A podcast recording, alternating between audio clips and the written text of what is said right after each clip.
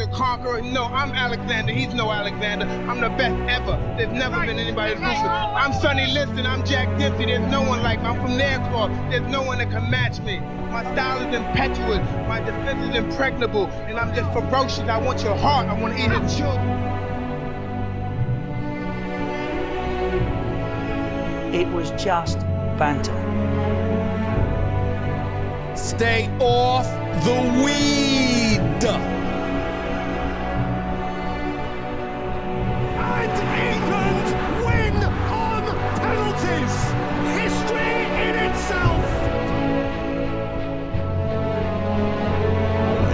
It's a great city. I think they got the best organization in NBA, but they do have some big old wins. I'm here with the winner, Derrick Lewis. Derrick, why don't you take your pants off? Balls are fucking. I understand. Corner take it quickly, Origi. Yes, rematch. No wonder he's in the fucking reserves. Listen, I ain't gonna forget about this by the time we get motorway. Something. Hello and welcome to episode 197 of the Spitballing Pod. I'm Luke Byron, joined by Tom Kennett, Jack Harper, and Alex Jones. We've got a big episode today. Hopefully, the amount I'll be talking won't put anyone off because we do have a lot of facts to get into. So I've got my research all set. We've got a big week of news of the week. I'll say now if uh, anyone has more time this week, if you go back, we dropped three Movie Madness episodes last week. We had an interview with a stuntman, Drew Leary. We had the raid against the Dark Knight. And we had an interview with Mark Helfrich talking Good Luck Chuck and his time direct uh, editing, sorry, Predator, Rambo, and many other films. TK and Alex, I'll ask you now before I forget. We uh, switch around here, so we don't ask Jack instead. This week we have, well, this Friday, Mad Max against Bad Boys 2. Which would be your uh, preference there? You going first, TK, or You can go if you want, mate. I'm going to go with Mad Max. I do not rate the Bad Boys films at all. I fell asleep in the first one. Jesus. I think, uh, judging by what I seem to have picked up, you might not want to listen to Friday's episode because I don't think many share your sentiments on Mad Max there. Mad Max. We are talking about the one with Tom Fury Hardy Road. in that was really Yeah, yeah. It is that is on another level entirely. We're talking Bad Boys. Bad Boys is like at best League One. Mad Max is top tier Premier League, top six. you Top you hate. Michael That's Bay, though, don't you? interesting take. He hates he hates Michael Bay. Nah, it's not. But it- it's not just that. I think Mad Max Fury Road it was like exceptional, unique for what it was, and just an absolute thrill Wow. ride from start to finish. Alex, tune make sure you tune in Friday because uh, How can it be unique? It's a reboot. No, Well, unique, the tell you. unique in the way, unique in the execution of it, the way it was filmed, and the premise of it is unique. It's that old. The original's that old that most people, when it came out, had no idea what it was. Fair Well, enough. TK, I'm assuming you're the opposite to Alex. Yeah, Bad Boys 2 got my vote. Just All right. Well, news of the week then. We do have plenty to get into. So to kick us off, Baby Shark Kids song played on loop by guards to bully jail inmates. Oh, that's psychological warfare. at its So quite that. literally, they've had to come out and um, the guards in question have been uh, released from their jobs because they were playing the song for upwards of three hours at a time to torture the misbehaving inmates. I've got a confession. I've got a confession. I just said that psychological warfare at its worst, but I've just kind of realised that that's exactly what I'm doing with the storeman at work at the moment. Every time I With walk what? into the with the storeman at work, guy who's in the warehouse, I've got a bit of a, a banterous affair with him at the moment where Banter. I uh, I uh, I it, it, I change his music constantly to something along the lines of either e- the Spice Girls or on Fridays Rebecca Black Friday. But now today I've started him on I would walk 500 miles on a 10 hour loop. That's a lot of the proclaimers, that. So if I Um, go missing, if I go missing, it was the Storman. Okay. well, man dies after being run over by his own truck when he fell out of it.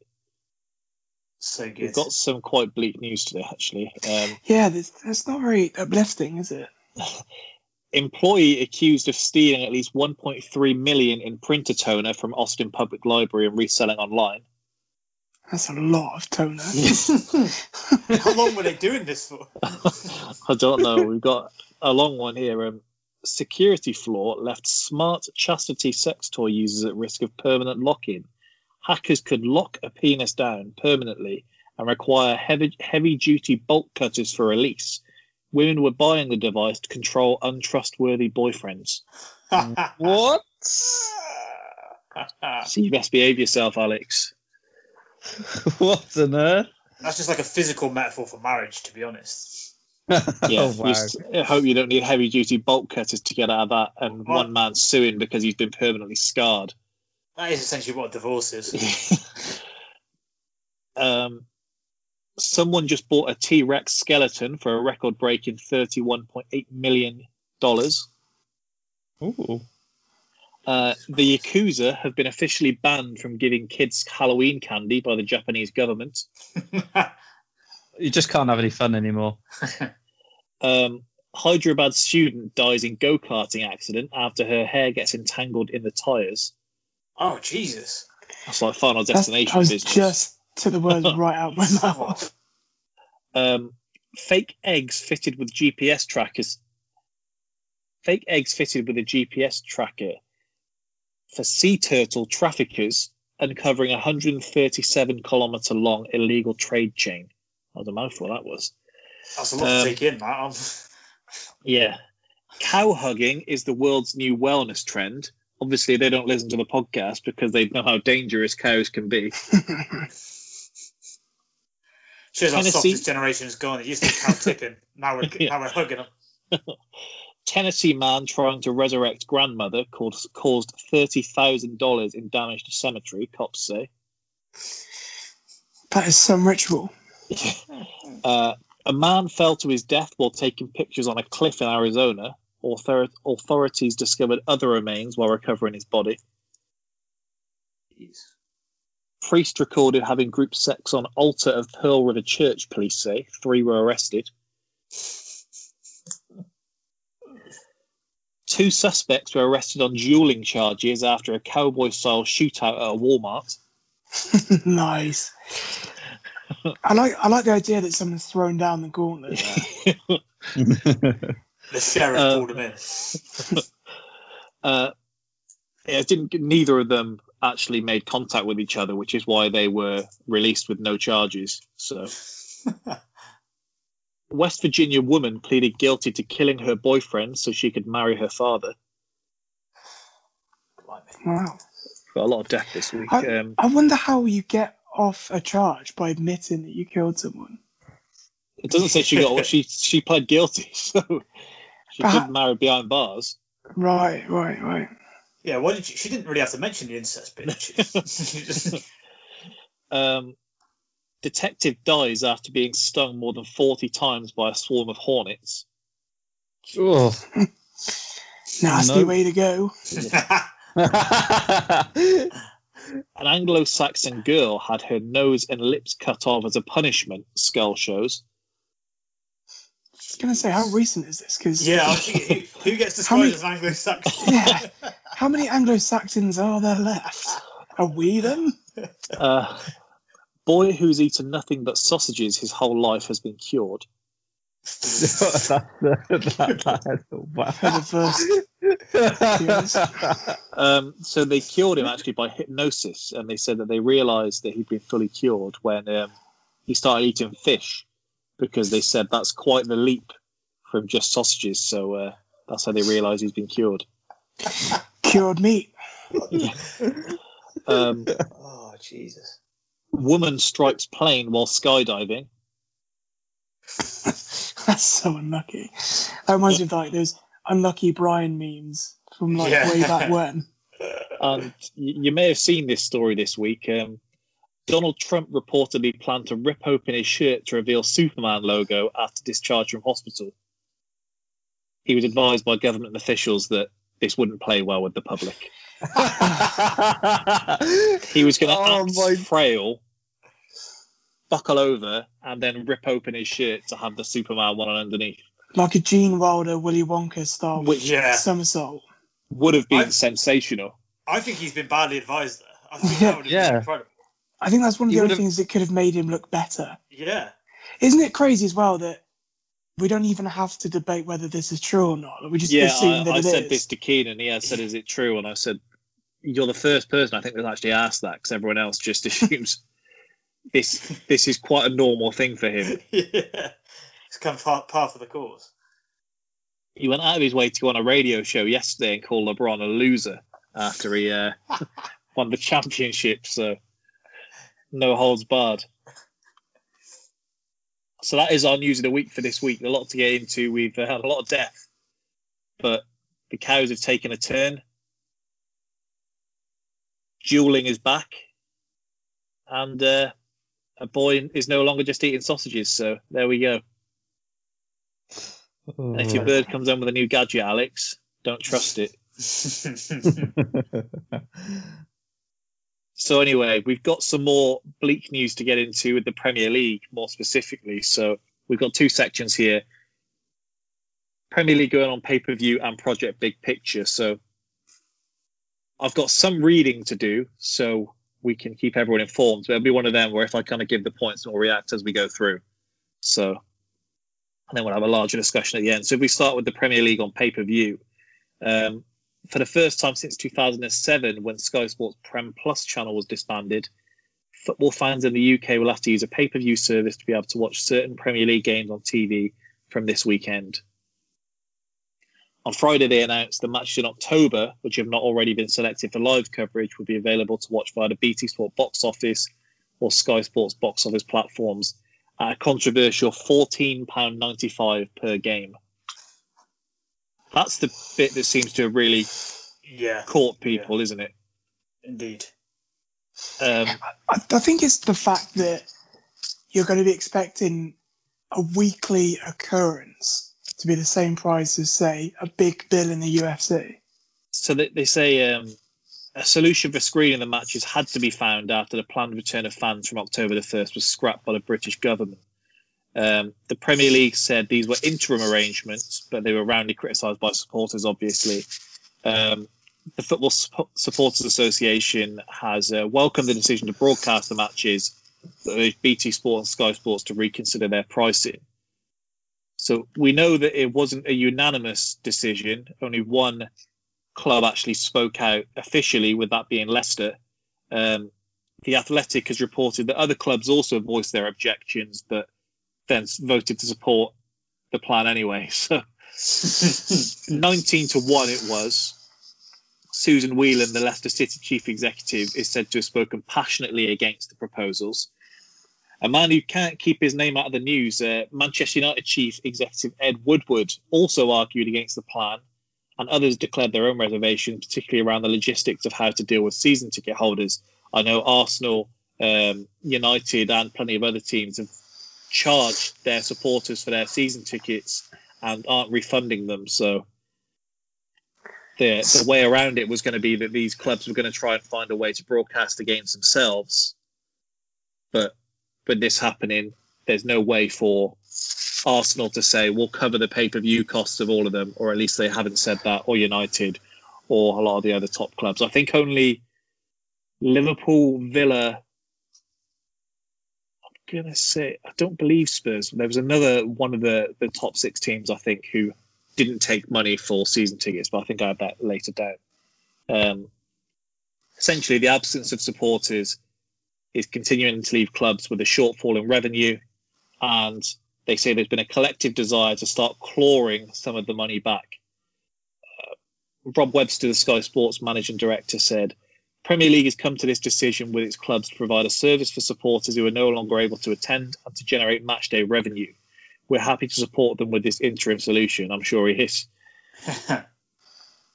Clubs across the Premier League are known to have been taken aback by the ferocity of the reaction to the announcement. Um, and one of the uh, A source told the Athletic after the meeting, if you ask 20 millionaires to go into a room and decide what 15 pound means, this is what happens. yeah. Says You'd it's say, yeah. failed. It's failed the Netflix test. One game is more than a monthly Netflix subscription. I think Yeah. that's that's the thing, isn't it? Like what they would have been better off doing is creating like a Premier League on-demand platform like Netflix. Well, I've got some more info on that, so I can tell you why they haven't done that. But Yeah, in terms of why other clubs are said to have spoken out against it, but only Leicester voted, they say Premier League votes are like being in the Prime Minister's cabinet. It's seen as an act of betrayal and often futile to vote against the majority when you know you don't have the numbers to win. When asked why the 14.95 fee, um, which is 50% up on what uh, they take for EFL games and that kind of thing, where it's £10 if your League Cup game isn't broadcast on TV and you can only watch that on the uh, Carabao website. So they argue the production's quality of service, the uh, increased quality of commentary, and multiple camera angles Jesus. and analysis makes it a superior package to what's offered in the EFL. They also note that the pay per view price is, is also less than major boxing bouts, which typically cost between 20 and 25 pounds. Again, it's the frequency though, isn't it? So you're going to have a big boxing bout that everyone's going to save up for or look towards, and it's like once even every then, year, once every six it's months. often not worth the money. But Well, exactly. So you're I know we also not for charging this summer. yeah for about four of them a weekend is the Mm. is the point. So they say I think it was a Spurs spokesman came out and said the price of fourteen ninety five a game is too high. Uh, the Premier League argue that they didn't decide the pricing, by the way, um, and because it's too high, it can have damaging effects not just on an individual's finances at a time when many are stretched. It will encourage the use of illegal streams, therefore diverting money from the game, and it will encourage people to gather in households and pubs to watch games together. you, they'd have been better off charging it at the same price as what now TV is for a game. Yeah. Because for anything under ten pounds, you can kind of think, well, okay, fair enough. I'd spend that down the pub, um, watching it anyway. But the problem is, with fifteen pound a go, if your team, say for example, like a Chelsea game or a Liverpool game or United game, they're usually the main picks for being on a televised game anyway. Well, But this gonna is something that's been brought up because Sky have been asked. They well, they've essentially had it presented to them saying, "What's to stop when the next round of uh, like fixture selections comes around that they don't happen to choose Burnley Villa to be their TV slot while Arsenal Chelsea happens to be in the pay per view uh, allotment?" Hmm. So they say Sky and BT are willing to facilitate these broadcasts, but they also have their own products to protect. They'll continue picking the most attractive fixtures to satisfy their own customers in these financially challenging times, meaning the division's less popular clubs are more likely to have to shell out more regularly to watch their team on TV. Yeah. The Premier League were asked why they didn't make the decision to kind of host the games themselves, and they said they preferred to broadcast with Sky Sports and BT box office. Um, and that could mean the money raised will be placed in a central pot and distributed among the 20 clubs. But that hasn't been confirmed yet.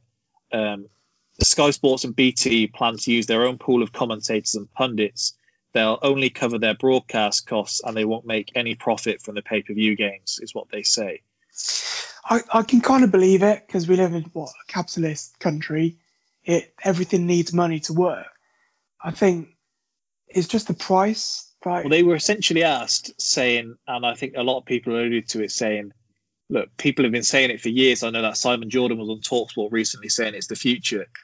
Why don't you just make your own Netflix service and have every game on here? You pay a tenner a month, and you'll make more money than you would probably in doing this one game at a time because you'll have everyone on board if it was ten pound for all of the non-televised games, whereas one off everyone is just going to illegally stream it. So they were asked that, and they said they tried this with um, Follow, I believe it's called, for um, lower league teams, and they say there's some issues with that. So the Premier League basically don't want any extra flack with having to deal with this. So they're passing the buck essentially and saying that That's it's not worth it for them, pretty much. To- Yeah. So they say to be fair, they'd rather just offload it.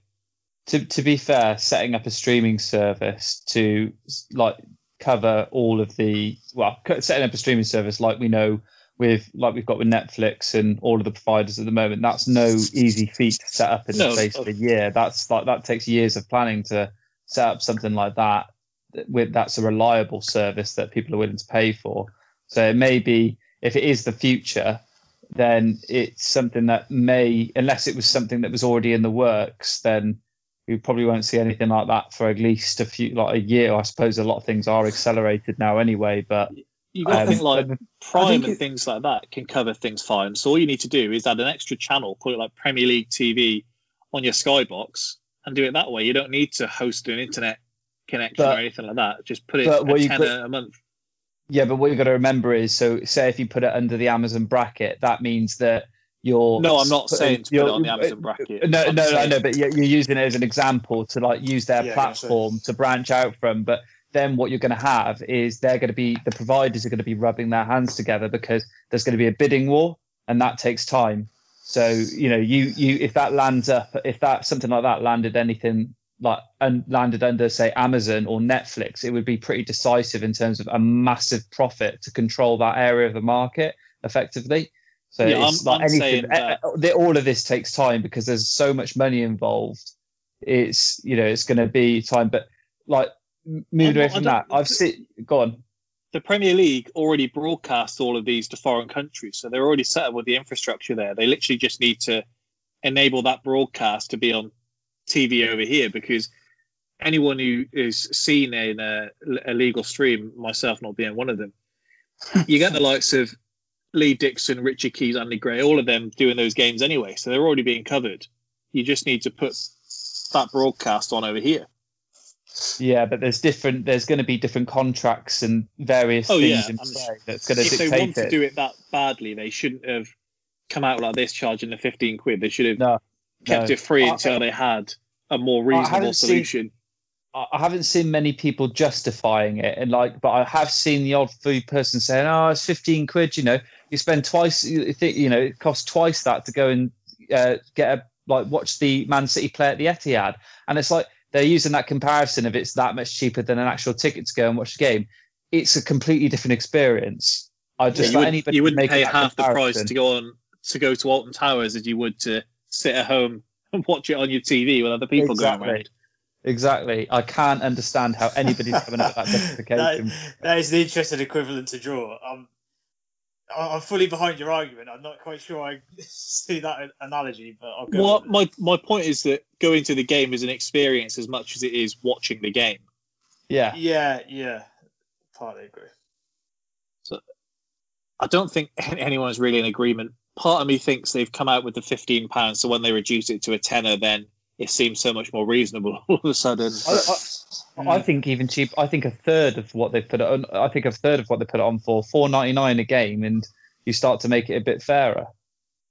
I guess the Premier League are probably happy because not the Premier League, the Premier League teams, because they're going to get more money out of it, and they're taking none of the flack because everyone's so outraged as soon as they see that the Premier League are the ones that did the pricing. It's taken so much off their backs that they're going to get the money out of it, and everyone's angry at the Premier League instead. And we can we can overlook the fact that 19 of the clubs all voted for it. Yeah. So they say about a third of the clubs put up some fight, is what they called it, but ultimately decided. Seems, feels even more pathetic in that case, doesn't it? Yeah. I think you've got to take into consideration as well that each game they're losing. I I think I did like the quick maths on it, and it's almost like a million and a half a game, and that's just in ticket sales. That's not what they're buying from the bar. That's not the food they're buying from the stadium. So you, when you average that out over a season of what, it 18 home games or whatever, 14? Yeah. Um, The argument people are making is right chunk of money. after 90% of teams have Yeah. spent about 50 million in the transfer That's, window. that's the problem, isn't it? You just you just don't sign one player. If you if you don't if you want to make up the shortfall, there's one player you just don't sign, and they all did. at, at the same time, though, as we've spoken about, spoken about in the deadline day, if Arsenal sent out a letter and said, "Look, if we sign Partey, you'll have to pay fifteen pounds to watch the game. Most Arsenal fans would probably say, "Yeah, go on now." I'd rather they just said, chuck us a tenner and we'll sign a player you want, rather Yeah. than say 15 quid for the game. I'd actually prefer it. I, I'd, I'd sooner pay the tenner as well. that's that's the thing. Like that's why they're doing it. And I think they've probably thought people will be able to put two and two together enough to know why we're doing this. And then it's not so much we got the big six making big transfers and they need to recoup the money, but then you've got the lower division teams that still need an income. Like, not lower division, sorry, like lower down the division. The ones that aren't as affluent. They didn't Um, even say it like apologetically, like, look, we know it's not a deal in these times. They said it like, we are pleased to be able to bring you for just fifteen pounds. You can watch your team this Saturday. Like you said, them being baffled at you know the pricing, it, it tells you all you need to know about their sort Yeah. of mentality of where they're at. I, I think yeah, I think it's the case as well that a lot of this, because COVID is such a massive thing these days and it is affecting everyone's life, that a weekend in front of the TV watching all of the games was actually a pastime. Like Yeah, I yeah, yeah. found I found myself watching Newcastle Brighton and choosing a team to root for and looking out for like players and that was actually become a part of life now because we can't go out and do other things. We were watching Um, Bundesliga. Well, exactly. Yeah, it's kind of one small silver lining to the whole thing, isn't it? And, Yeah. that's kind of been stripped away. Exactly. And now we've kind of it's plunged everyone into the deep reality of shit. Now what? They Yeah. said, Yeah, didn't yeah. they? They're going to get more people watching it around other people's houses to split the cost of the pay per view, which is usually what happens with a boxing pay per view as well. So they're defeating the point of everything. It's, it's, the same as illegal streaming. You, if you by going cheap, you kill illegal streaming. It's when people decide that this price is not worth it, so I'm going to legally watch it. If you do it for Alex said a fiver, I know they'll probably never go down that low. But even around that price, it becomes not even worth illegally looking at it. Yeah, I would Yeah. pay if it was probably six ninety nine. Under- yeah under seven fifty. I would probably justify it. Exactly. Exactly, Because it's just not worth illegally doing it. But at that point, you go, oh, fuck, we're not paying that. hundred percent. Because I find myself a lot of the time thinking I cannot be asked to fuck go and trawl through all of these websites to find Yeah. a stream that's Which could be unreliable and stuff. and like then that. cuts out halfway through. Hmm. Um, I'd rather just pay the money. It's just this what a couple of times. But what I'm faced with now, especially Saturday, is Chelsea versus Southampton, which is a very losable game from a Chelsea perspective. and I'm gonna have to pay fourteen pound ninety five to probably watch my team get upset. And like that's just the worst proposition anyone could ever put. Imagine a Fulham fan being offered this. It's like, got Yeah. 15 pounds to watch your team get dicked every week. I'd have had a decision to make if it was Arsenal City. Crikey, the way that usually goes. Hmm. You got their number now, it's sound. United fans, crikey, feel for them. I suppose if you're a United fan, at least you're guaranteeing goals because you're going to concede a few. I tell you, those losses last weekend would have hurt more if you paid £15 a pop. Well, then, so on top of that, then, Project Big Picture is leaked to the press, and I'm I wouldn't be too shocked if the unfortunate leaking of this has to do with the Premier League looking as bad as it can possibly do at this moment in time. So, to go over the points in general, so they say the Premier League would be reduced from 20 to 18 clubs. The League Cup and the Community Shield would be scrapped. Current one club, one vote principle will be abolished, as would rule that 14 clubs out of the current 20 need to agree on policy. Power would be in the nine clubs that have remained in the Premier League longest Arsenal, Chelsea, Everton, Liverpool, United, City, Southampton, Spurs, and West Ham. And only six of those nine need to vote for major change a 250 million payment up front to the EFL plus a 100 million payment to the FA. 25% of Premier League's annual revenue, up from 4%, would go to the EFL clubs. Uh, the reform plan was drawn up by Liverpool's owners, Fenway Sports, and was started in 2017, with Man United also at the forefront. Um, and then it's been brought forward by Rick Parry, the Premier League's original chief executive, who's been in place at the EFL just over a year and has been working on this solution pretty much ever since he's come in. Um, he said that these parachute payments for the championship are an evil that needs to be eradicated. He's fully on board with the plans and believes the majority of the EFL clubs will be too. So it's kind of a lot to take in, and I've got the most simplified notes possible there because I could have read you about eight pages worth, and you hmm. still don't really get too much out of it. It essentially seems like a plan put in place to tell everyone, no, honestly, this is the best deal possible for you here, which we see with them saying Spurs would be eligible for 125 million stadium rebate. Um, so what that means is uh, there's documents that include subsidies for stadium improvements and backdated payments for historical work. So Liverpool can claim 30 million for the new stand at Anfield. United can claim 30 million for the refurbishment at uh, Old Trafford. So it pretty much is putting the favour in all of the wealthiest clubs there and then trying to convince a couple of the ones that are really going to be shafted by it that this is in their best interests. Yeah, it stinks, to put it hmm. bluntly. I mean, it's it's one of those where they can kind of see a good deal for them because they're in the position to be able to do this. And it's almost like saying to the FL, right, we'll bail you out, but we will be your overlords forever now. Um, But Rick Parry said that he was telling the top six that if the other clubs don't agree, then they should leave the league and they'll start their own.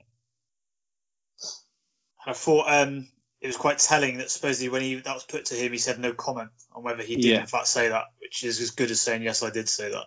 Hmm. To me, you, you could quite easily deny that, couldn't you? So It, it is mental because it seems that it's a pretty straightforward decision for half of the clubs outside of that nine. Well, all the clubs outside of that nine, but I don't know how they're going to convince them otherwise. Well, this is the thing as well. Like you've got clubs that have just survived last season, and now you want to cut the amount of teams in the Premier League to 18 as well.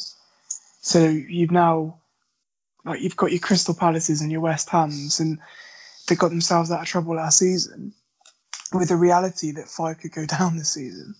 even the stuff with like taking away the Community Shield and the League Cup and saying that they'll push the start of the season back to leave space for more lucrative friendlies. It's as we've just seen with the pay per view model. It's just everything outside of what the fans want and everything in terms of big business. Alex, you seem weirdly on board with the League Cup and Community Shield being scrapped. As a Spurs we've fan, had- you should be clinging to that League Cup all you can. we we could be yeah. We, if we win it this year and then it's gone next year, we're the last winners of it, which we can also put in our trophy cabinet. So, Give um, it a no, golden um, one, you have it forever. yeah, yeah, special one, yeah. um, no, I.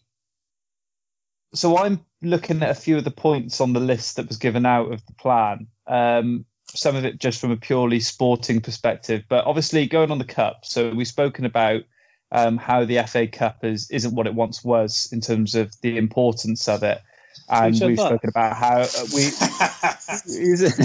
and we've spoken about we've spoken about how that maybe having the League Cup puts a dampener on the FA Cup because you get the sort of the higher profile teams prioritizing an early season win over a later FA Cup win when you're at the business end of the season. Um, so maybe removing that League Cup would put more of a value back on that FA Cup, which is the way it should be because the FA Cup is really, really the most important cup in the land. Um, and with with regards to the Community Shield, I mean, I, I'm not really sure why you have to cancel. Like, I, I wasn't necessarily buying the Community Shield being dropped because I, I don't think that does any harm or any good being there. It's just kind of like a game to sort of signify the start of a new season. Which one It's just you like a wrestling around in the leaves? is is like a I don't know. It's like a friendly, but um. So and then, but moving on to cutting the team, so cutting down the amount of teams in the league uh, down to 18, um, having a later start to the season. Um, now I'm behind that because it, it it's it's Why? been quite a re- because it's been quite a regular comment that at the moment the the fixtures across the season are far too bloated. There's too many games going on for the you know particularly with the teams at the top tier. Um, there's too many games going on for the players to cope with, and I would agree from that from a sporting sporting respect. It's there's no other. If you move it sport in the later, world- then it's going to be even more bunched in. there's no other no because you've got less games there's well you've got four immediately you have if you take two teams out you've got four games less a season you have a later start to the season by i mean that's four weeks you have four games that's four that's The problem is That's this right. is offset by what they ultimately want to do, where it's cram more pre-season games in where they can go abroad and sell it, for example. Also the one of the biggest problems with this is that the long-term thing is that these big clubs, the UEFA competitions, we're almost accepting that they're going to expand, and the big clubs are looking to get involved with that, and so Well, they're going to Saturday, don't taking the place. Of. So that's what that's what's going to happen. That sort of the the best case scenario in that happening is that these clubs, and this isn't a good thing, but this is the best case that can possibly happen, is that these clubs end up pushing for the UEFA games to happen on the weekends and the Premier League games to happen in the midweek. The worst case scenario is that the big clubs decided they want to leave, which is obviously what we've we've mentioned before about a European Super League. mm. Neither of I mean- are particularly desirable. like ultimately if they make this move and we go along the same direction in terms of still having the same volume of games in a condensed manner then i, I can't agree with it but if it does result in having less games played and a less congested fixture um, then i'm behind it because i think football is one of the few sports these days where you have to play at a certain level of intensity so regularly and you know these guys have the best sports care in the world um, and they have all the money and resources in the world to look after these teams, and they're still getting injured week in, week out. And that is because at the top level of sport, when you're pushing your body to the limit, it, injuries do happen. And so I'd like to I'd like to sort of think that lowering the amount of fixtures that they have currently would amplify the quality that we get on the uh, on the pitch as an end result, but not just in the league, but also it would help to balance the international stage when you have the international competitions come along and you haven't got players going in like oh they're gonna they're gonna you know not be fit enough for it. They're tired going into the the cups the world cups and the euros and all that sort of stuff. And you know they're tr- obviously as well on top of this now you've got the nations league which they're trying to put some sort of premise on. Um and right now it's kind of like you know the the international. So you want to push the season back to prioritise the Nation League? You've lost it. no, no, no, that's not what I'm saying. I'm just trying to say that when it comes to the main sort of, I, I never, I didn't really agree with the Nations League, but they're coming back onto the Euros and the World Cup. You won't have players that are that exhausted. I mean, bearing in mind the situation that we're now going to be in for the next two years, with this season and next year, with the congestion of the fixtures and the, and the competitions that weren't uh, being able to play this year just gone. You know, it's there needs to be some sort of balancing and realization that these players can't go that hard for that long, that regularly. Otherwise, think, you're just um, going to have to. I think the argument you're making is a, a sound one, but one that isn't even even close to the thinking of the people that are suggesting these. Uh, No, no, I'm, I get, I get that, I get that, but there's still, it's, you know, that that's what that was. I'm just sort of defending From, where from my an point athletic standpoint, you- you are right. A reduction in games probably is needed for these players, but that's Mm. never ever going to happen. If uh, you want these young players coming through, then maybe that's the best thing for it. Have more games, and the young players will have to play more. I think we're kind of missing the bigger points here, anyway, aren't we? Oh no, absolutely. I know what they're what they're trying to do. I'm just uh, from a fan's perspective, I'm all for the uh, congested fixtures. I know there'll be injuries. I guess everyone will have to put up with the same thing. We, we also don't have too many. In the sense of, look, we both watch the NBA, and three quarters Yeah. of the regular season you could not bother watching. We're not at that stage with the Premier No. League where it feels like every game matters, every cup game matters. So we're not at a stage where it's, it's ridiculous. No, I, I, suppose that's true. With regards to with regards to, I mean, football these days has become a business. There's there's no mistake on that, and you know, I, I don't know what the percentages are, but when you combine the, let's say, the the the the amount of money that the let's say the top six bring into the, the you know the football in this country compared with the rest combined, you know, from a business sense, you can understand why you'd give certain clubs maybe more of a you know a dominant role because that's just business. I don't agree Um, with it. I like to I like to think that I'd, I'd like to go down the route of being more of a democracy, but there are you know those other clubs with the pulling power that might be that those are the clubs with the pulling power that you're going to need at the end of the day to hopefully benefit the the league in this country as a whole. If that I'm not makes sure sense. West Ham having a greater say is good news for anyone. no, no. Have you seen the the Benrahma deal's fallen through Is it? this evening? Yeah. Any reason? Um, it's kind of jumbled because the Mirror put out a story which David Ornstein confirmed, and he said uh, it's broken. West uh, Benrahma's 25 million move from Brentford to West Ham is broken down. It could be off. Nothing to do with the Hammers.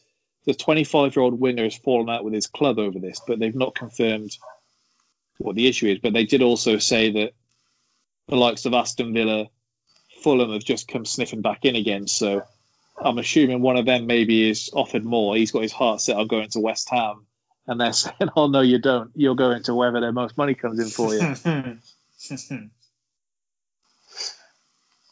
Doesn't look good because uh, you know, have uh, Statman Steve as he's been there on here. And I did send him the news about it going through, and he said, "This is West Ham we're talking about," and then did message me about an hour ago saying, "Told you." Even if he does sign, he'll flop. It's West Ham. Yeah. It's, he could be great for someone, but it'll be an Adel Taarabt for them. It's just the way it go. them them saying with this um, project big picture saying they're going to give more money to the women's game. They're going to give more money to um, the lower league clubs and all of this. How much of this are we actually believing because it seems like uh, when the idea of brexit was first put about and it was you've got to understand everyone. This is the best possible move for you. It's going to benefit the disabled it's going to benefit the ill it's going to benefit women children men the unemployed. And it seems like they're just ticking off all their bases, telling them how great it is for them. And I'm sure there's some small print somewhere that if this was to go through, it's just not quite as glamorous for them as it seems here. Because it seems like essentially just saying, we've got a massive pot of money that we're going to give to all of you. What they do is is the thing. The, the fact of it is, these some of these proposals in there are good proposals, but in a way, all you're doing is flouting in front of people is that we could give this money to you for free, but actually we're going to do it at a cost, and it's going to be these, and they're using it as leverage. It's what the big clubs are doing. The the idea of basically these six clubs essentially controlling everything with the voting rights is, is the biggest issue within it, and that's the the whole thing that this is about. It's just I think there's basically a parallel with this leaking now after it's become the, the Premier League are chasing money for pay per view because if this has really been being worked on since what 2017, for it to suddenly leak this weekend is strange. yeah, yeah, absolutely. It, Um, it's like a deal with the devil, isn't it? Essentially, Yeah. it's this is the best deal you're gonna get. Take it or leave it. it's what every big company does, every government does is like This is what we're offering you, and there's no better offer. And as it stands, unfortunately, no one else has come up with anything either. So they can say that, and they'll say, "Oh wow, there's going to have to be a cost. We can't give you anything for free, can we?"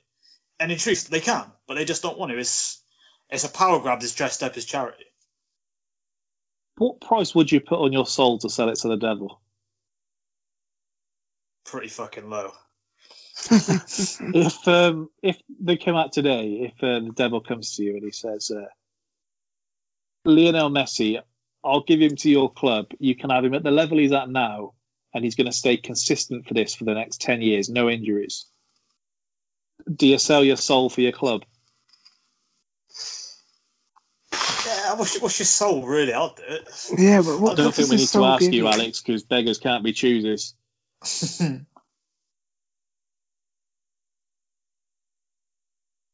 Alex has muted himself. He's taking offence to that one. we'll see if that pulling power is enough I- at Chelsea I- to I'm get back- around I'm- the devil's actions.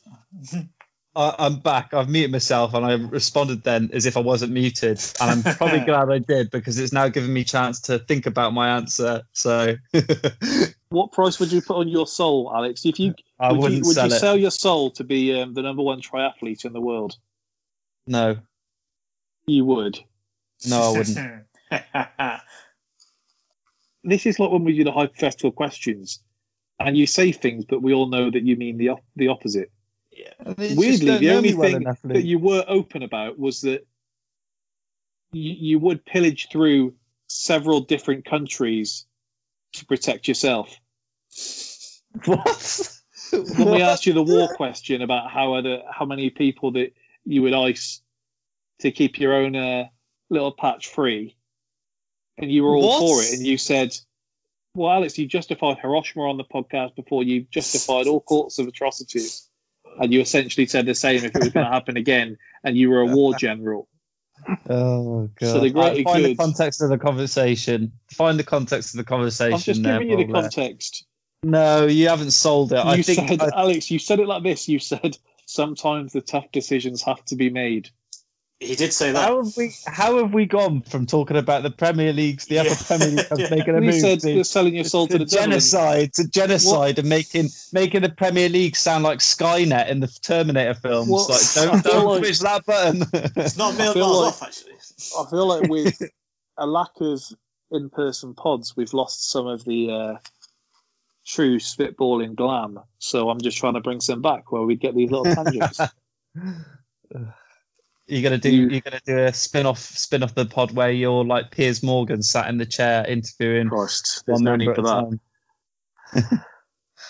Let me tell you, if I was offered Messi to come to Arsenal for by the devil, I'd say take that ability, put it in Nicklas Bendtner, and then put him on Arsenal, and you've got a deal. and I've just got his book, so I'm going to start that tomorrow, actually. Anyway, from one devil to the other, Gareth Southgate, what is he doing? Is our next topic. England did scrape through with a win yesterday against Belgium. So it's a big win there. Uh, I don't think any of us were too thrilled with the lineup beforehand, other than Jack, because Mount was starting. But the question is, kind of, what is he doing? Does anyone feel that he's still the right man to take England forward? Because I can tell you now, I don't.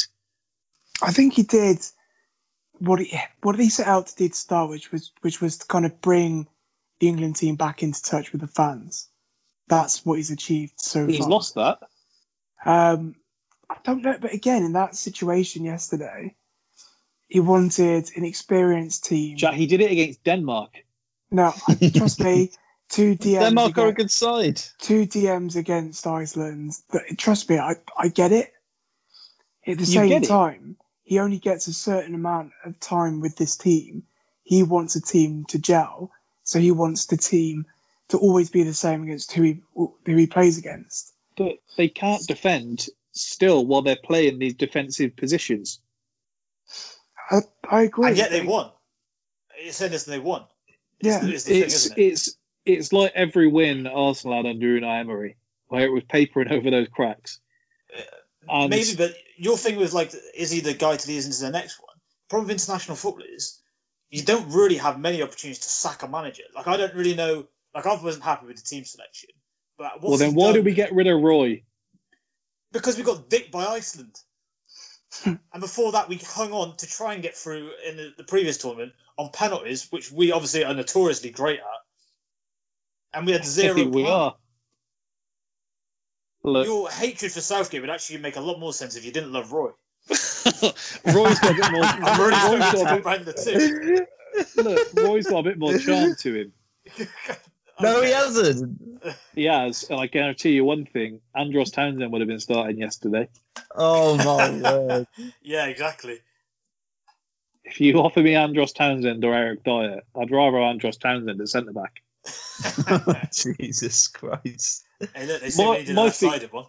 Look, if you if we take my uh, affiliation with Roy out of it, I think most people can see that we've got some of the best attacking talent that England have had in quite some time. Not going to make the golden generation comparison, which is being uh, frequented, but you've got to think that we can offer more than a five-three-two. It's a free full free.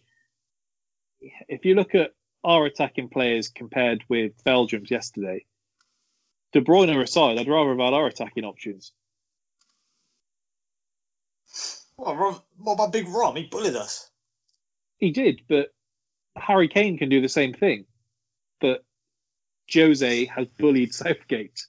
I've Yeah, never seen has. anything quite like that. He He, called him bullied. Gary, and it's just in his head. He's really undermined him there. It's it's just frustrating when you see the squad that could be there.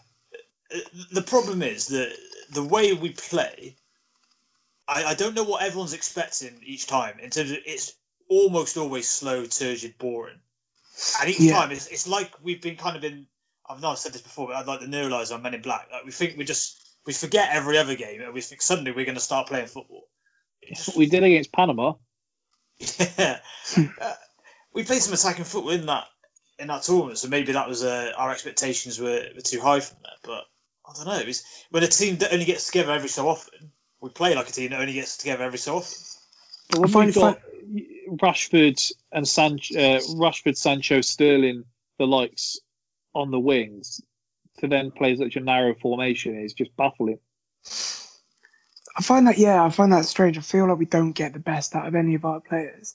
No. Um, I just if, I think in this moment in time as well, we we went into this international break with pretty much all of the defenders that we've got at our disposal coming off a loss and quite heavy losses as well. Um, They all look shot to pieces. yeah, and I think that and then he didn't start Conor Coady. It was Yeah, who actually this did is play well, and, and and if you're going to play a free, he has to play, doesn't it? Surely. He's gone against mm-hmm. everything he said in his opening press conference. Yeah, that that's probably my issue with him. Is that in this most recent one, he seemed to go out of his way to not play the form players and not play people in their right position. That Mount Grealish thing now, I'm convinced he's doing on purpose since it was pointed out. what I I don't get how someone can come off the back of a win, having scored the winning goal and get No, man of the have you seen the interviews that people are referencing where he's asked about Grealish It is and he kind funny. of gives a sentence and then says, "But you've But got to Mount- think Mason Mount Yeah, today." yeah. With don't think- I don't think that segue is as stark as people make out to be. I think it's been made into a thing, hasn't it? It's become a Yeah, thing. like Well, Grealish made not- his not- debut, got man of the match, and then he talk, he spoke about Mason Mount's 20 minute cameo. People forget as well that Mason Mount He's as a gash. player, He is dreadful. Dreadful. he's not as bad as everyone's making out. Oh wow! There's a reason why he's played 55 games in the top 14 last season. Yeah, for Frank sign anyone. Lampard, for Frank Lampard and Gareth Southgate, two bum managers. Who finished above you? Hey, look, we couldn't sign anyone either. We were restricted by Unai Emery. You signed Pepe. Didn't have that pull. Have Yeah, that you pull. signed 75 million pounds with the Pepe. Anyway, we, we're going off a little bit. It takes Yeah. time to settle. I um I think He's I obviously think good. He's just not Grealish good. I think myself. Yeah. I think I think one thing that we're forgetting here is that being an international manager, it's not the same as managing a club where you've got the ability to go and look go and look for players that you want to buy and bring in. You've got to I've done both at the You've same got- time. you've got to form you've got to form you've got to form a unit here that can work together. You don't know who gets on with who in that change room after the you know Come on. the uh, it's true though you know if Grealish if Grealish, Grealish is, is, one of the boys. if if, if he's we not had Terry he's causing a Ferdinand in problem the squad together. but he's also as well you've got to remember he's got to form this squad in this unit inside a much more condensed amount of time than you would in any other area of the not. game like in a club. You've got to you can understand sometimes where you know go way back to um, the the World Cup where there was a lot a distinguishing amount of Tottenham players in that squad. Like Oh, the, well, effectively the, Tot- the Tottenham spine was in there. You can understand ultimately you look at it and there was maybe some better options that you wanted to go for at the time.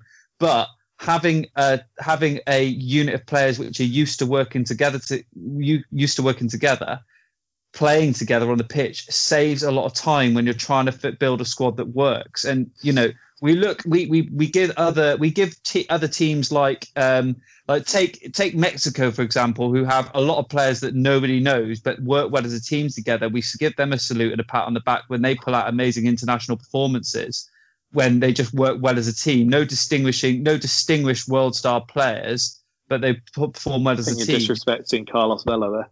Chicharito. you, you get that. It was off the top of my head, but you get my, you get my, you get my point. Yeah, you know, when yeah, yeah. my my point would be that is if all four of us today had to pick our best England eleven, it, they're probably all going to be different, but none of them would be what Southgate put out in the last three games. Again, at the same time, what we've done now is we've come up a team who we've lost against twice in recent memory, quite But he hasn't big just played it losses in against big Belgium. tournaments. However, what he's done there is he's thought, right, who are the players that I can trust who haven't let me down? Um, Then why is Maguire? and why, why is Dier in the team then? If he's picking people that haven't let him down. How does he keep getting a game? that I, that I don't get. However, Dier, Dier sent us through in the World Cup. pe- pe- Would Yeah. would any of us with, let me with that finish my squad of players Yeah, let- play a let- at the let back? me finish my point, Byron. You're turning to Piers Morgan, you are. Oh. Um, my I thought point is, getting back like, to Mason Mount. a, a lot was being made there of he's starting three right backs. Oh my god, he's starting three right backs. Kyle Walker has got like in a shaky defence, he's got the pace to bail a lot of people out at right centre back. We saw Azpilicueta do that well in the Conte for Chelsea. Trent Alexander-Arnold is great as an attacking wing back, puts great balls into the box as we saw against Wales, scoring from three crosses. And then you've got Kieran Trippier where Ben Chilwell isn't fit. He obviously doesn't want to throw Saka in at the deep end against Belgium. So he put Kieran Trippier there. I don't, again, that's it, what he had at his disposal at this point of the season with fitness levels and things like that. He moaned in the last press perfectly about not having a left-sided player. Granted, but again, having Saka, which he made what his England debut against Wales, don't get me wrong, I think he's a brilliant player. But he wanted to obviously, with the get up against the number one team in the world, don't forget, which we've just beaten the number one team in the world. Granted, they've they're missing the Hazard brothers. So we are um, now number one. Let's just get it on the record. Thing, If things it was like a one-off, I would understand. I would I would say fair enough, but it's not a one-off. I think at the same time though, if you're playing Iceland or if you're playing Denmark, if you want to play, if he wants to play this way, it's not going to go four at the back and then just throw us in at five at the back or three at the back against Belgium. You want to be able Yeah. to build a system, and you only do that by playing that team in that system in every game that they play. Sometimes it will look awful, and sometimes it will work, and that's what I like when we come up against teams where we have all of the ball and they sit at, the edge of their box. The chances are we're going to have the flair or the talent to be able to nick a goal in those or get the first goal and bring them out. But you only again get to do that by knowing the system. Then that system will work brilliantly against a team like Belgium, where if they have more of the ball, we'll be more defensively sound and be able to counter attack them with three great attackers, which would probably, in my choice, be Kane, Sancho, and Sterling, or maybe put Rashford in there, being supplied by probably the best wing back in the league at the moment, which is Trent Alexander Arnold, with having a solid back three with two defensive mids that can fill in for the attacking wing backs when we attack when we go through the phases. So I understand that people are pissed off that he's playing two defensive mids against, but the way that he plays is those two defensive mids will then go back into defence if our wing backs are caught way up the pitch. Yeah, see, I, I had no problem with the formation. I actually think this is the formation we have to play. I don't think we're good enough at the backs. I think we have to have three centre backs. I think we're going to have to go with wing backs, and this is the only way you're going to get the three attacking players in there. The likes of Sterling and Sancho. You couldn't do a 5-3-2 like we did last one, for example, because you're not hmm. going to play people like Sterling and Sancho. They're not going to be able to get in. So this is the only way in which he's going to be able to do it. I actually felt you're probably going to live and die on this by those two defensive mids in there. I don't think it could be Henderson and Rice.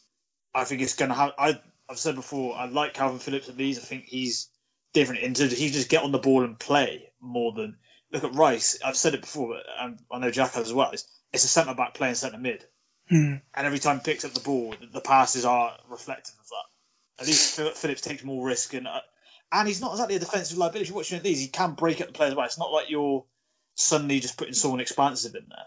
I, hmm. I just think I think that I don't mind the formation. I just think the personnel's got to be different if if we're going into a Yeah. game I really care about. I- On this game, maybe not so much, but if we're going to a game, I, some of the players starting, I, I wouldn't have had starting at all. Agreed. Would any of And, us- and like what I was going to say as well, just coming on to that, is what this formation does is it allows the front three to be a front three. You don't Yeah. have to worry about Sterling, Sancho, or Rashford tracking back because one, they're not very good at it, and two, it will tire them out. What you're better off doing is having a solid back line with hard to beat two cent, uh, defensive mids in front of that back line, winning the ball back, and then having an overload up front because other teams aren't going to play three or five at the back. And then it just allows that little kind of trio at the top there, which let's be honest, we in previous years we've said Kane's the best number nine in the world, just as a solid number nine. Um, Sterling plays brilliantly in Yeah, Man City who said that? A lot of pe- a lot of people Yeah, say that. Um, what it will allow them to do is just play as a trio, and then I, I think that's the wrong way to go about it, though, because essentially you're, you're picking eight defenders and then saying to the three attackers, go and do something. That's not true though, because but- like we've seen with Trent Alexander-Arnold and Ben Chilwell when he's fit, and Saka for that matter when he's more kind of bedded into the team, is that they love to attack. Now, But they, they haven't been doing that, though. It's like they've been put on reins because, and I think it probably, the centre backs have an issue there because they're having to defend more. Because I'd- if any of us had to pick three at the back for England, would any of us have Maguire or Dier in there?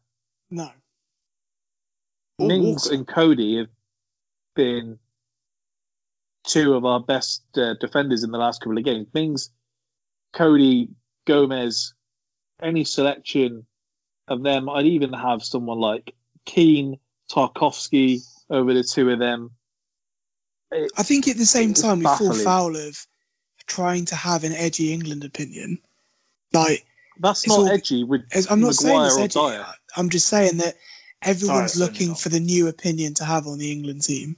Everyone's like, oh yeah, we should put like such and such here. When if someone mentioned the name Kalvin Phillips, like people get laughed out the kind of room before, Mm, and now you've yeah. got Gareth Southgate actually doing that, and it's working pretty well. It's a work in progress team at the moment, and like we're not a set team where we've got superstars like Rio Ferdinand, Ashley Cole, John Terry, where all the positions are cemented. Like I was going to buy an England shirt the other day, and I didn't know what name or number to get on the back of my shirt because no one's cemented. It's like there's a different number ten every game, different number Get seven every game. Well, I was going to get Mount 19, but it was number 10 the other day, so I might have to do that. Um, but the point is, is that he's got a system that he wants, and we saw this before the last World Cup. When we went into it, we all thought we can be playing five at the back because that's how he went into it. It's obviously the way he wants to play. Now we didn't do that in the World Cup, whereas now I think he's thinking every time I get this team together, I want them to look like a team, and we always have the same problem with England, which is, oh, they look like a bunch of strangers being thrown into a team. Well, the only way that you get any kind of continuity or chemistry in the team is if it looks shit to start with, then it's a process, and Yeah, we're but just going to have to trust the process, I- as Byron by likes to say. By the, but by I the couldn't disagree token, more. Yeah, by the same I- token, you surely get your best eleven together, and even if they look shit to start with, you mould it from there. It seems to me like we- we're trying to sort of force things here with certain, with certain players. Like we we've all just said we wouldn't have Dier, for example. We take him. It's the same thing with the goalie situation. It's just saying like right, no one's overly happy about Pickford, but the problem with the other keepers is they don't have enough experience. The only way to do it uh, is to play him more. Same with Saka. Say like to bed in with a squad. Well, we're gonna have to play him then, aren't we? I don't Again, fancy Trippier at left Who would be your. England keeper? Pope. Like to draw with Alisson for Golden Gloves was paying for Burnley. I, I that's, I says agree, by the way. That says a lot. Henderson I think him or Henderson ahead of, which should be in ahead of Pickford. The whole The thing with them is experience. That They're not more unreliable than him, are they? No. He's more like to have a ricket than them. Yeah, but I would feel edgy with Pickford at the back at the moment because now I know how many Yeah. mistakes he is like capable of. Um, whereas Dean Henderson, don't get me wrong, like he had a few mistakes at Sheffield, but because he's young and because he's new, he didn't get picked up on. Pope has to be for me, like he is the best. I know it probably didn't go in his favour that he had that howler at Newcastle just before we went to England duty, but as a safe pair of hands and he, someone who makes great saves, he's great and he looks like a keeper, looks effortless. Whereas Pickford, when he makes a save, he looks like he's always stretching at 110% just to even get there. I, I I don't know if this is harsh now because I did think the people that were criticising England straight after the World Cup finished, I thought were trying to be edgy. But when you look back now, we didn't play particularly well We played at the World football. Cup. No, we played, relied on penalties, and we're still relying on penalties. So I think any credit in the bank for Southgate for that needs to be taken with a pinch of salt. And I think people saying that well, this player did this in the World Cup, this player did this in the World Cup needs to also be taken with a pinch of salt because we didn't play very well. We were lucky that we had Kane, who's a great penalty taker. And outside of that, the football was awful. And there's Mm. no excuse for having awful football with these with these players at your disposal. I do agree. I don't do, care if we if we're conceding three but scoring five every game. I'd be more comfortable than Ah, See, this relying is the on, relying on a penalty. This is probably you're expecting too much.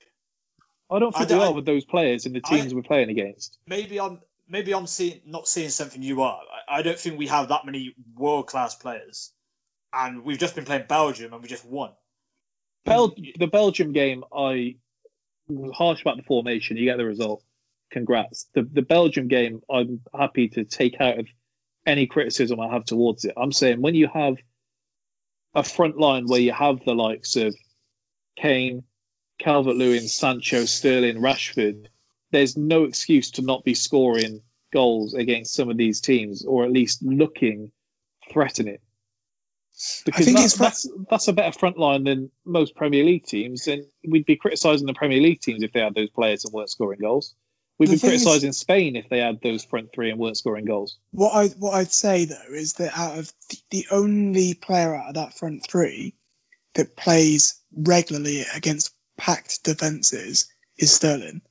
The rest of them are used to operating on the break, or like for example, Harry Kane under Mourinho is all the goals seem to be him and Son great link up playing on the break.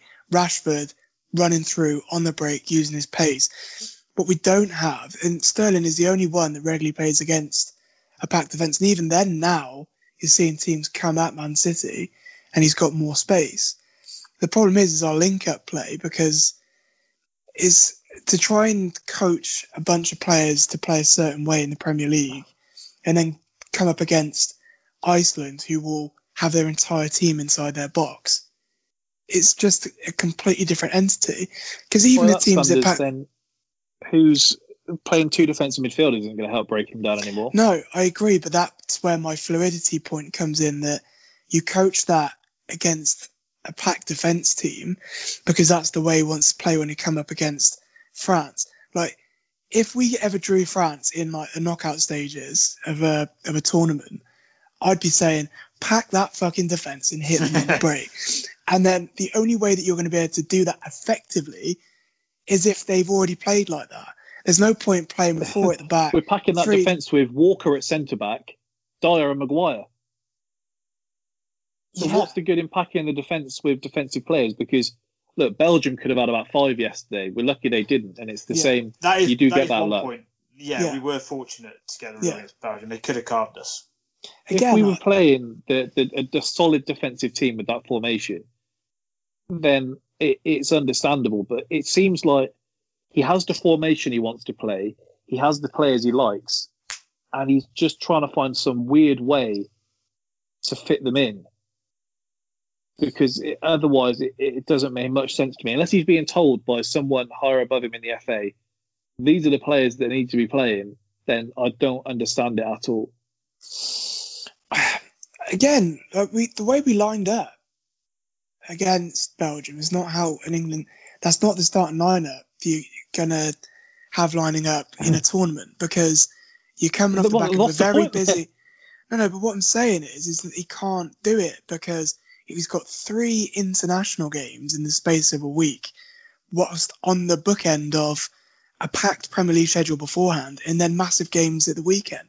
So he doesn't want to run his players into the ground. He wants Harry Kane to be able to get a season without injury under his belt before he goes into the next tournament. That's what he I wasn't wants. concerned about that till Jose had a word. Yeah, I Well- think it's pretty clear he's not been able to play some of the players he wants. Yeah. to as well. That that's that's if it we're looking well. at Kane, Sancho, you know, You get me in a Players. 4 3 3, jobs are good in. who would you? What would your eleven be?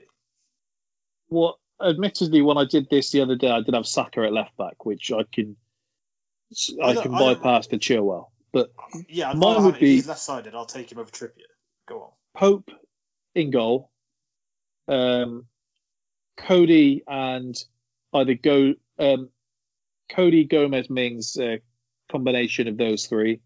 Trent at right back. I think you need Henderson alongside either Grealish or Maddison. I think Maddison it's easy to forget about because he's been injured for the last however long. And I think you need a Sancho, Kane, Sterling front line.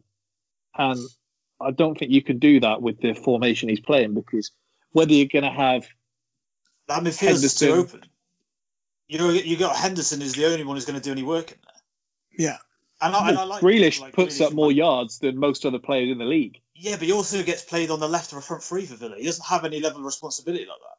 Hmm. Now, in, in theory, what you're saying is brilliant, and on a football manager game, it would work fantastic. Yeah. Do you not? But in reality, Hey, you'll Th- don't this- just have disrespect one football manager so much against, Bul- against Bulgaria and This is the classic Wales. lazy fan mentality. I- I where you just completely think, agree with what it with TK attacking said. players and it'll and it'll work. It doesn't always work. It's the. Yeah, I- like it's it's like one of those when you inherit it. Like you get the new FIFA, like I've just downloaded it, and you get downstairs. don't be disrespectful. and then the teams we're and playing then all your outside new of Belgium, that's sound.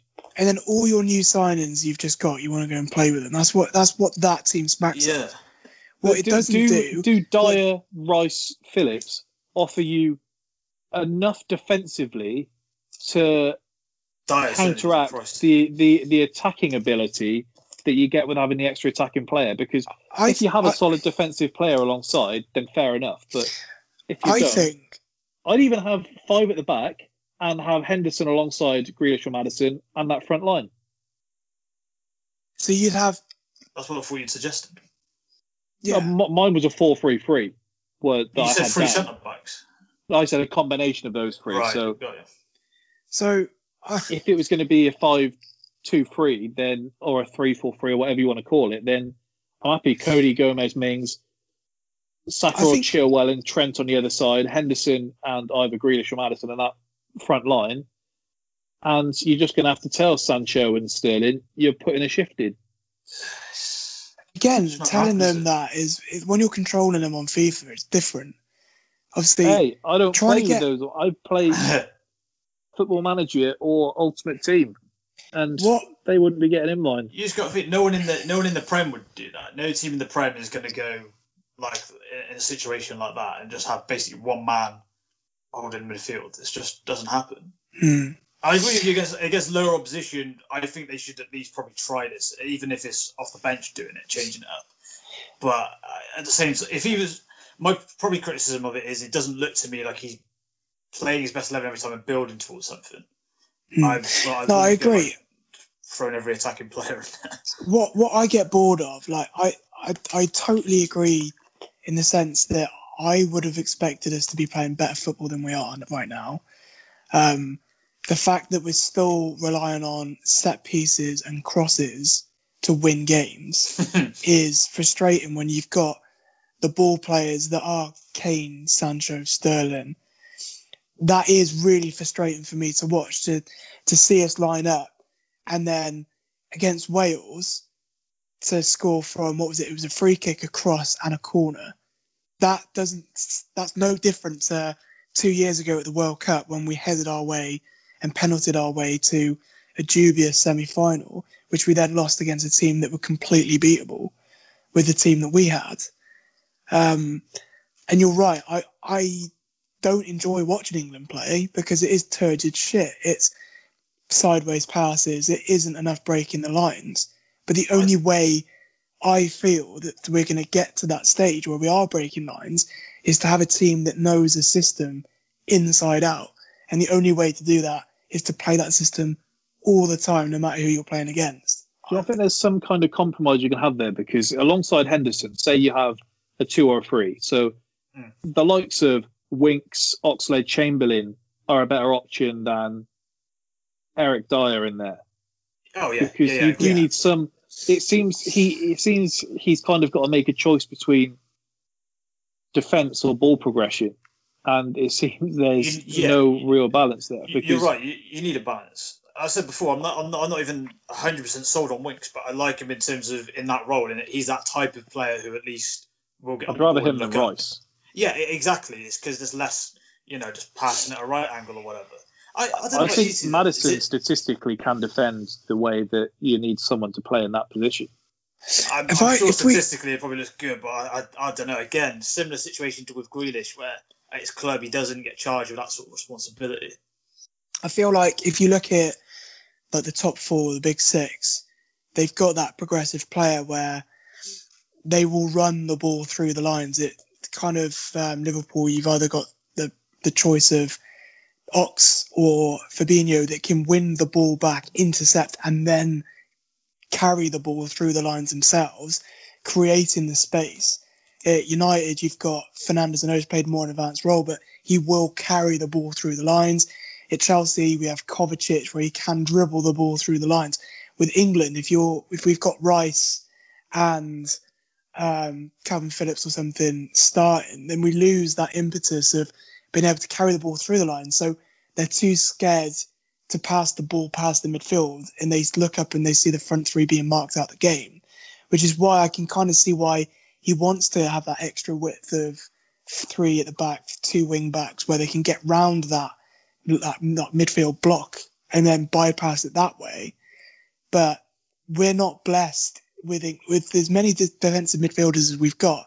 We're not blessed with those line breakers that are key for this kind of pr- like what the way that we want to play. If we had a player that would consistently break that line by carrying the ball instead of passing it, that gives you an option then of runs from Sancho, Sterling, Rashford, or Kane.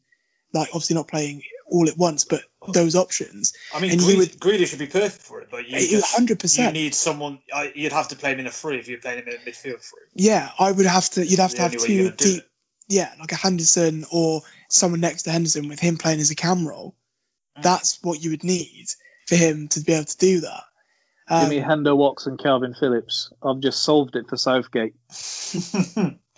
But then at the same time, we don't see how they train. We don't see the chemistry there. And then I think we just got to trust him. We just have. We'll give him at I least another can't. tournament because we had two tournaments in fucking Roy. So yeah, Bring Roy the- back for this one. He'll at least show you how to Oh, defend properly. I wanted Roy's head on a plate. Like, there is no cash in the bank. You back there. Frank Lampard, so anything you say. I, I don't know about you boys, but is we say about the, the lack of intensity and stuff. Is that not just the problem with international football as a whole? Everyone says, "Oh, it's a slower pace and stuff." Is it not just that these games really don't mean anything? Predominantly, they almost always mean nothing. Even qualifiers really don't. And the only games that ever mean anything are when you get to a tournament, and by that point, you, you know you're done. Really, your teams are in place, and you- right, we'll see who's going to fare best. But I look think at that's- Germany. Germany are putting four past Belarus, six past Northern Ireland. That kind at least, at least they're going out and doing what they should be doing. That's true, but at the same time, we were doing that all the time when we had the Rooney, Lampard, Gerrard kind of generation, and we'd flounder it and not win a game at the like the actual finals. I So, if we could get Sven back. because I I'd love to see What a it when we, chat this phone was. when we used to get like some minnow European team like Andorra or something come to Wembley and just get absolutely nailed, and then we didn't even get out of the group stages at the 2014 World Cup. It was just it kind of built you up for nothing. Whereas here, I think if you want to build a system that's going to work in every game you play, now's the time to start. Um, I don't think like that's that could be another reason we we kind of set up where we always think we're going to have all of the ball um, against these minnows that used to come to us in qualifying or still do, get to the finals and get completely found out because they don't know how to play defensively together because they're so used to just everyone being on the halfway line that we get found out. Whereas if we have the process now where we kind of try and deal with that, I think that's what we need to do. We're the bookies' favourite for Euro 2020. I can't believe that. That's fucking crazy. That's outrageous. France are third favourites, by the way. That's just how? is it because we've got some of our games at Wembley? Is that what it is? Do you reckon? I don't know, but Germany are the fifth favourites, Spain sixth. I, I saw Spain's eleven. I know it's a very depleted one, but uh, someone put like a comparable up from the 2010 World Cup team to the team they've got now, and the decline is pretty pretty jarring. But again, at the same time, we were three 0 up at Spain not many moons ago. Was it? A year, two years ago now. Are you saying we need Welbeck back? Uh, If he hit a run of form, he could probably still make that fucking squad. That's where we need Roy back. If we uh, m- move on, maybe we'll put our 11s in uh, next week or before the next international game or something. Mm. So this weekend's UFC, I was one of the seemingly few people that did stay up to watch it. We had a viral moment that was Sports Center's number one, put all over the media over here, abroad, all sorts. Joaquin Buckley's KO of Impa Kasanganay. The question is whether it's the best knockout of all time. I said the second I saw it that it was very in the moment, but TK, if I go to you, is it the best KO of all time? It's kind of hard to argue with, isn't it? When when I saw the message from you in the morning, I thought, like you said, a little bit in the moment, and then I saw that clip going viral, and a lot of other people saying the same thing, and I was really racking my brains trying to think of one that's better. I thought to kind of quantify it, there, there's two things to take into account, which is I think for the one side, then it probably is, and I saw others kind of equating it, and that's technique and circumstance. So, hmm. in terms of technique, I do think it is probably the best technical KO I've ever seen in terms of it being a technique that no one has seen at least executed like that before. It's the equivalent of barring in where they're knocked out standing and have the seemingly slow motion fall. The, what the fact that we walk off helps. and Usually the you eye, catch the leg. rolling as well. You kind of have Yeah. like a checklist of everything, doesn't it? Really? Usually you catch the leg and they'll kind of brush it to one side Hmm. uh, to kind of make you reset, and then you can kind of form your attack from there. A couple of times he'd caught the kick, and you got to think this this is a guy um, in Joaquin Buckley who was knocked unconscious in his last fight by Kevin Holland. So you would think it's his second fight in the UFC. Sometimes you don't get three chances. This could be No. being cut if you lose here. He came out swinging from the start, and then this happens, and he says he's been doing taekwondo since he was a kid, and this is just a taekwondo move. And he said afterwards his interview was pretty good. He said, "I drill to kill," essentially. Yeah, yeah. The difference is maybe it being circumstance in the fact that it wasn't a high profile fight. It was in the second round, I believe. He hadn't faced too much adversity at this stage. That the only one I could think of having above it was um, Yair Rodriguez's KO of Korean Zombie. That was that was the first one that came to my mind with best knockout. Only because, particularly when you say circumstance, is probably Yeah. where I was. That was a spinning upwards elbow in the last second of a main event that he was losing on all cards. Yeah, that that was kind of it. I I think if you take the two in isolation, you don't know the circumstances of it. I think it's pretty clear that um, Buckley's one wins it just because of the, like I said, of all the things that were in play. Yeah. But it, it is hard to ignore the circumstance of that knockout. Jack, Alex, have you seen the clip? I have indeed. Yeah. What did you think? Did it did it wake you up on Sunday morning? It was crazy. Yeah. You go, mate. You I- go. I obviously I don't watch a lot of fighting sports, I certainly don't watch hardly any UFC apart from the big clips like this. But the moment I saw that, I can't say I've ever like uh, from someone who's probably ever only ever seen highlight reels of a lot of the majority of the most famous moments. I can't think of anything else that stands out like that um, in my head in terms of you know it sounds it sounds terrible, but obviously the initial movement itself absolutely outstanding. But I think the way that the guy falls to the ground as well, that slight delay, the entire wow moment factor. makes it. Yeah, It is uh, perfect, just like yeah, To think Yeah. how powerful he is, the fact that he doesn't have a leg to plant on there, that's not even him kicking with full power when he connects with his face there. That's horrible. So you think when he's standing and kicking you in the head, the, the power he's generating, he, he, he's, he's a big man. Yeah.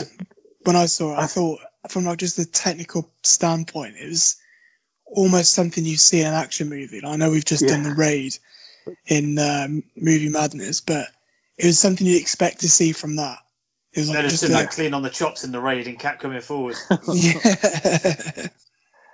I think when you compare boxing knockouts and MMA knockouts, a boxing knockout is going to be have to be particularly special to top an MMA one in kind of the greatest list because there's just so fewer options as to what you can do. Um, if if it was boxing, the one that came to my head was Juan Mal Marquez against Pacquiao as being the best ever, and that ties in with the circumstance and the technique and everything with the fall and things like that. But then if you put that side by side with Joaquin Buckley's, then it's not really a contest. Yeah, I guess we can't wait too much on circumstance. Otherwise, you'd say something like McGregor and Aldo, Yeah, the greatest knockout. But obviously, that was a, a lot more basic of just a left hand straight on the chin, wasn't it? Rather than yeah. uh, and that was more. the Buckley one. I suppose that it's the more of the weight of the occasion as well in that That, that's Yeah. what I mean. It's all about the moment rather than the actual. Like I said, if you took an isolated clip, you'd just say, "Oh, that looks good," but it's you're not jumping out your seat like you are for the Buckley one. I still think my favourite of all time is uh, Andy Lee against John Jackson. Is probably the, the knockout I've watched the most as well. It's it's not a bad shout at all.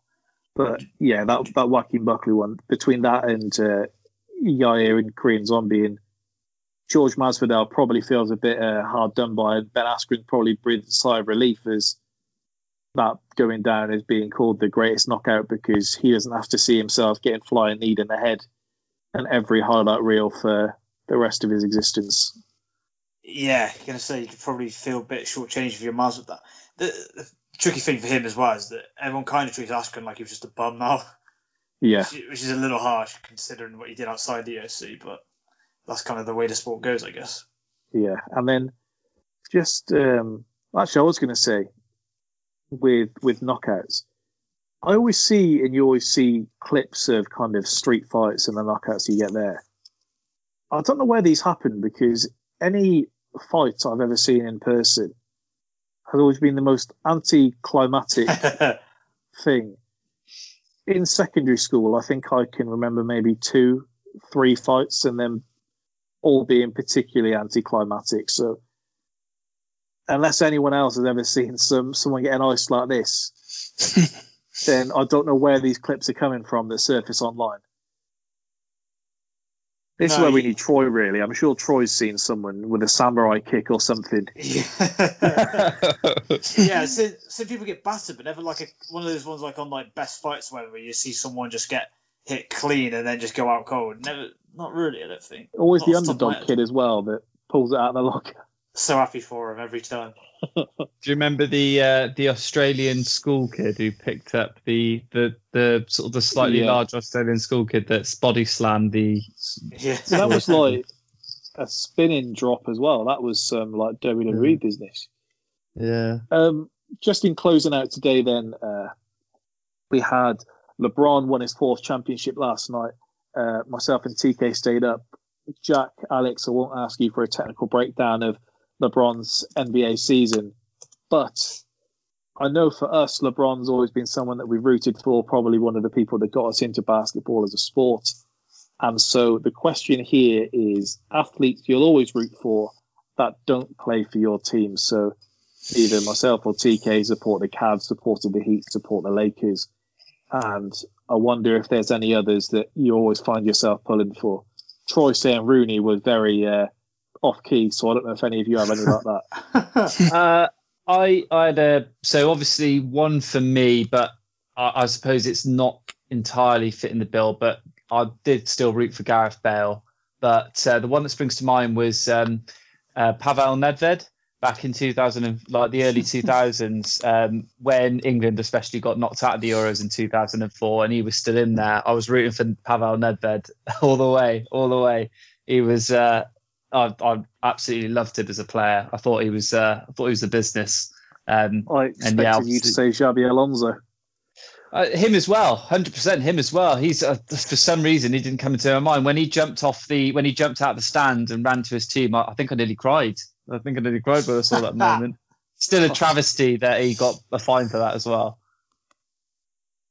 In in basketball terms, um, J.R. Smith is always just going to be a guy. I've I've seen things today with people saying that they should allow him to be a free agent in the finals every year and just let him sign for a team 20 minutes before they win because he played three minutes of the finals. Um, he was the first person to touch the trophy.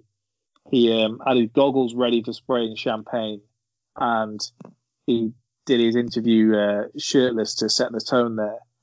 Within two minutes of them winning the championship, he was on Instagram Live, and they ended up taking him back and forgetting someone else on the coach back who played more minutes than him. So, so good. Jr. is just a legend of the game. I mean, if you search his uh, everything about him, I mean, he was in the he was in the news. We spoke about it earlier in the year, didn't we, on one of our first pods after lockdown, where during the uh, just before the riot started, someone smashed his car and he came out of his house and went to town on them, and then went on his Instagram live and justified it, saying, "Look, they broke my window." So, Jack, man. anyone uh, you wrote for outside of Chelsea? This could be a tough one. It used to be Edgar Davids. I have no idea why. Like, I just used to love the goggles. I used to sign them on all my FIFAs. used to be David Yeah, Beckham as well. shirt. Yeah, David Beckham as well. I just loved him. I idolised him as a kid. I think it was probably him.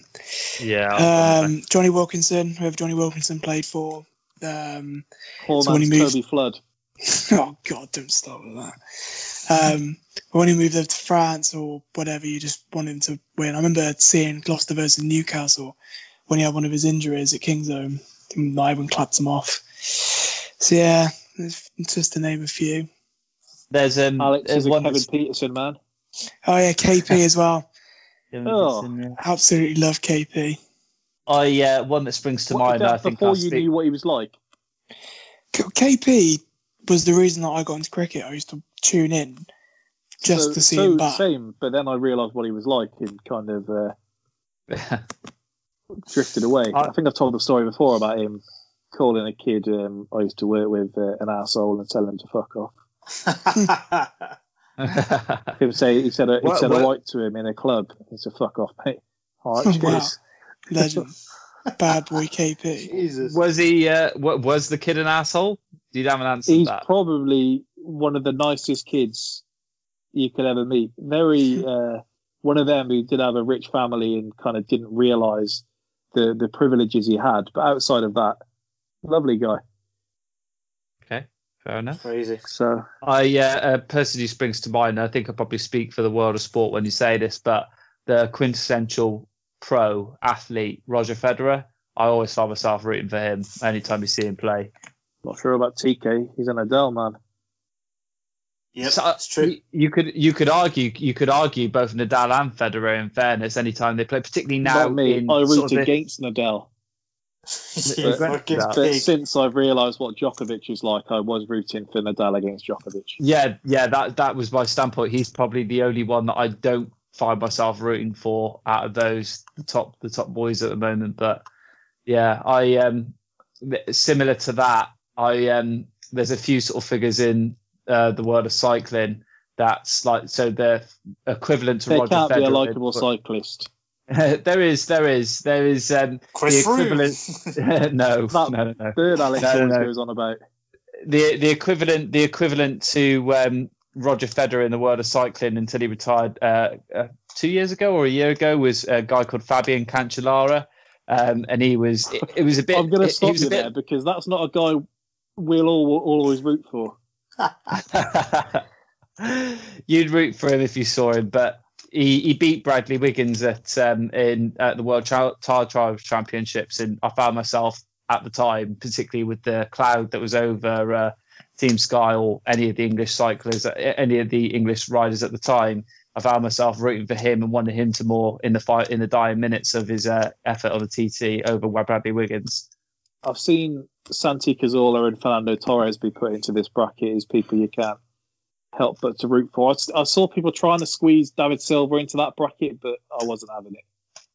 I could get behind Torres, um, particularly in uh, in the What end. about Santi? Um, He is a handsome man. no, That weird phase where people kept saying that about um, Jesus Navas. You got those eyes, isn't he? Alex was, I think, one of the main ones there. Those white He did have Walker eyes. he, he did have dreamy eyes. Playing great as a left or right, but is he is he playing left right Wing back back. or left right back? back for Seville, yeah. That's a, yeah yeah. Any more for any more? Uh, Kaka was one for me who uh, Who I've met. you have and didn't get a picture, which is criminal. I know he Yeah. didn't. It didn't seem like he spoke much English. And it was in the that photo- departure uh, lounge of Orlando Airport, and it was just kind of awkward. Uh, what about uh, Ronaldinho? Yeah. Yeah, rooting for him in that prison yard. Threw my brother in the pen. Especially I- after, especially especially after Chelsea robbed Barcelona that one game when Carvalho held him held the co- keeper back. Robbed him. Any Attempted- for you, TK? Nishikori? Uh, I always um, I always back my man Andy Roddick. He kept losing. I kept, I kept hoping one day you'd beat Federer, and he never never did in the slams. But I like that he kept losing. uh, he kept coming back. What a hero! Alex That's, strikes uh, me as a, a Wawrinka man. No, Oh, You shocked me. nah, Are you a That's a- man? no. What about my man Jo-Wilfried Tsonga? Interesting. Never been a Tsonga man. Never. That's a damn shame that. I've, I've uh, feel like a Raonic. You are just the worst, aren't you? hey, look, if I have to take a, a, a big hitter, I'm taking Raonic over Tsonga. That's not what it's about, mate. I'm just telling you, seems a nicer guy as well. Like Nick Kyrgios. Would you say? Would you say? Would you say? Uh, would you say an obvious one is um, Usain Bolt? Because I'm pretty sure we were all egging him onto the break, the records, and Byron uh, was probably yeah, after yeah. Gatlin winning. Byron probably wanted Gatlin to win. No, not me.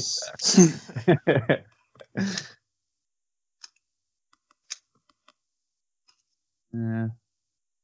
There we go. TK, um, Nick Kyrgios or Sotirios Kyrgiakos? I might, I might even rather have uh, Nick Kyrgios as centre back, to be honest. You, you're rooting. You you you're rooting for Nick Kyrgios to be just the permanent bad boy that gets away with it in the world of tennis. That's what you're rooting for. He's the real hero there. He's exposing Yeah. Djokovic. It's a travesty though with him because he the the world of tennis was crying out for a bad boy, and everybody says, "Oh, like we miss you know what the sport used to be with a lot more lip going on," and then you get one who is maybe a bit Yeah. much and he's slandered. Winning some Yeah. games probably wouldn't go amiss. That's true. That'd probably be the one. Well, I think we've just found our latest rustler because I've just muted Jack. Yeah, Alex has continued. Interesting.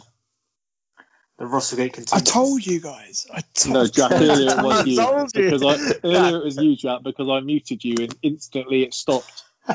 Yes, that's because I was adjusting position. I, All it means is uh, we've got two rustlers in. on uh, last Thursday, you, you did try and pin it on TK. We should uh, go amiss, as we saw in the Movie Madness episode. hey, anyone can get it. No one's safe. Adrien Broner style. But there we go. Thanks again for listening to another episode of Spitballing Pod. I, I will tell you, I've taken some offence for uh, the accusation that I was just building a uh, FIFA style team as my By the time side it's been and gone, mate. So because uh, football manager, I do actually play five at the back. So there we go. Five two one two, very attacking. My left back getting uh, twenty goals. West Ham signed Craig Dawson. Crikey me. All right, I think that's uh, just about does it. So thanks again for listening. As I said, Friday, Mad Max against Bad Boys 2. See you then. Goodbye.